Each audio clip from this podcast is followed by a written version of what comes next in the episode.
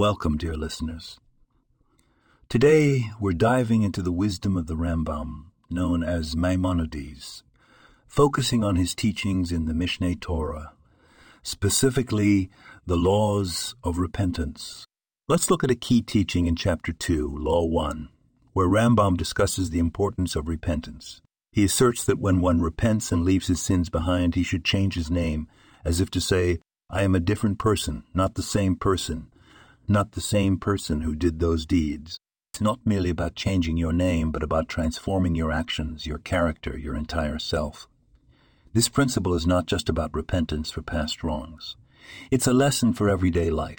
Each day, we have the opportunity to become a new person, to improve and transform ourselves.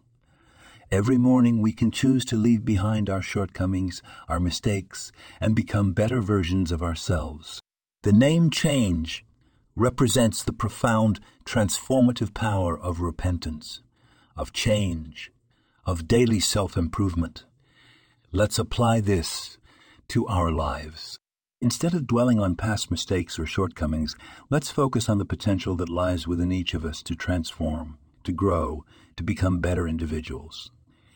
In this way, not only do we become better individuals, in this way, not only do we become better people, but we also contribute to a better world.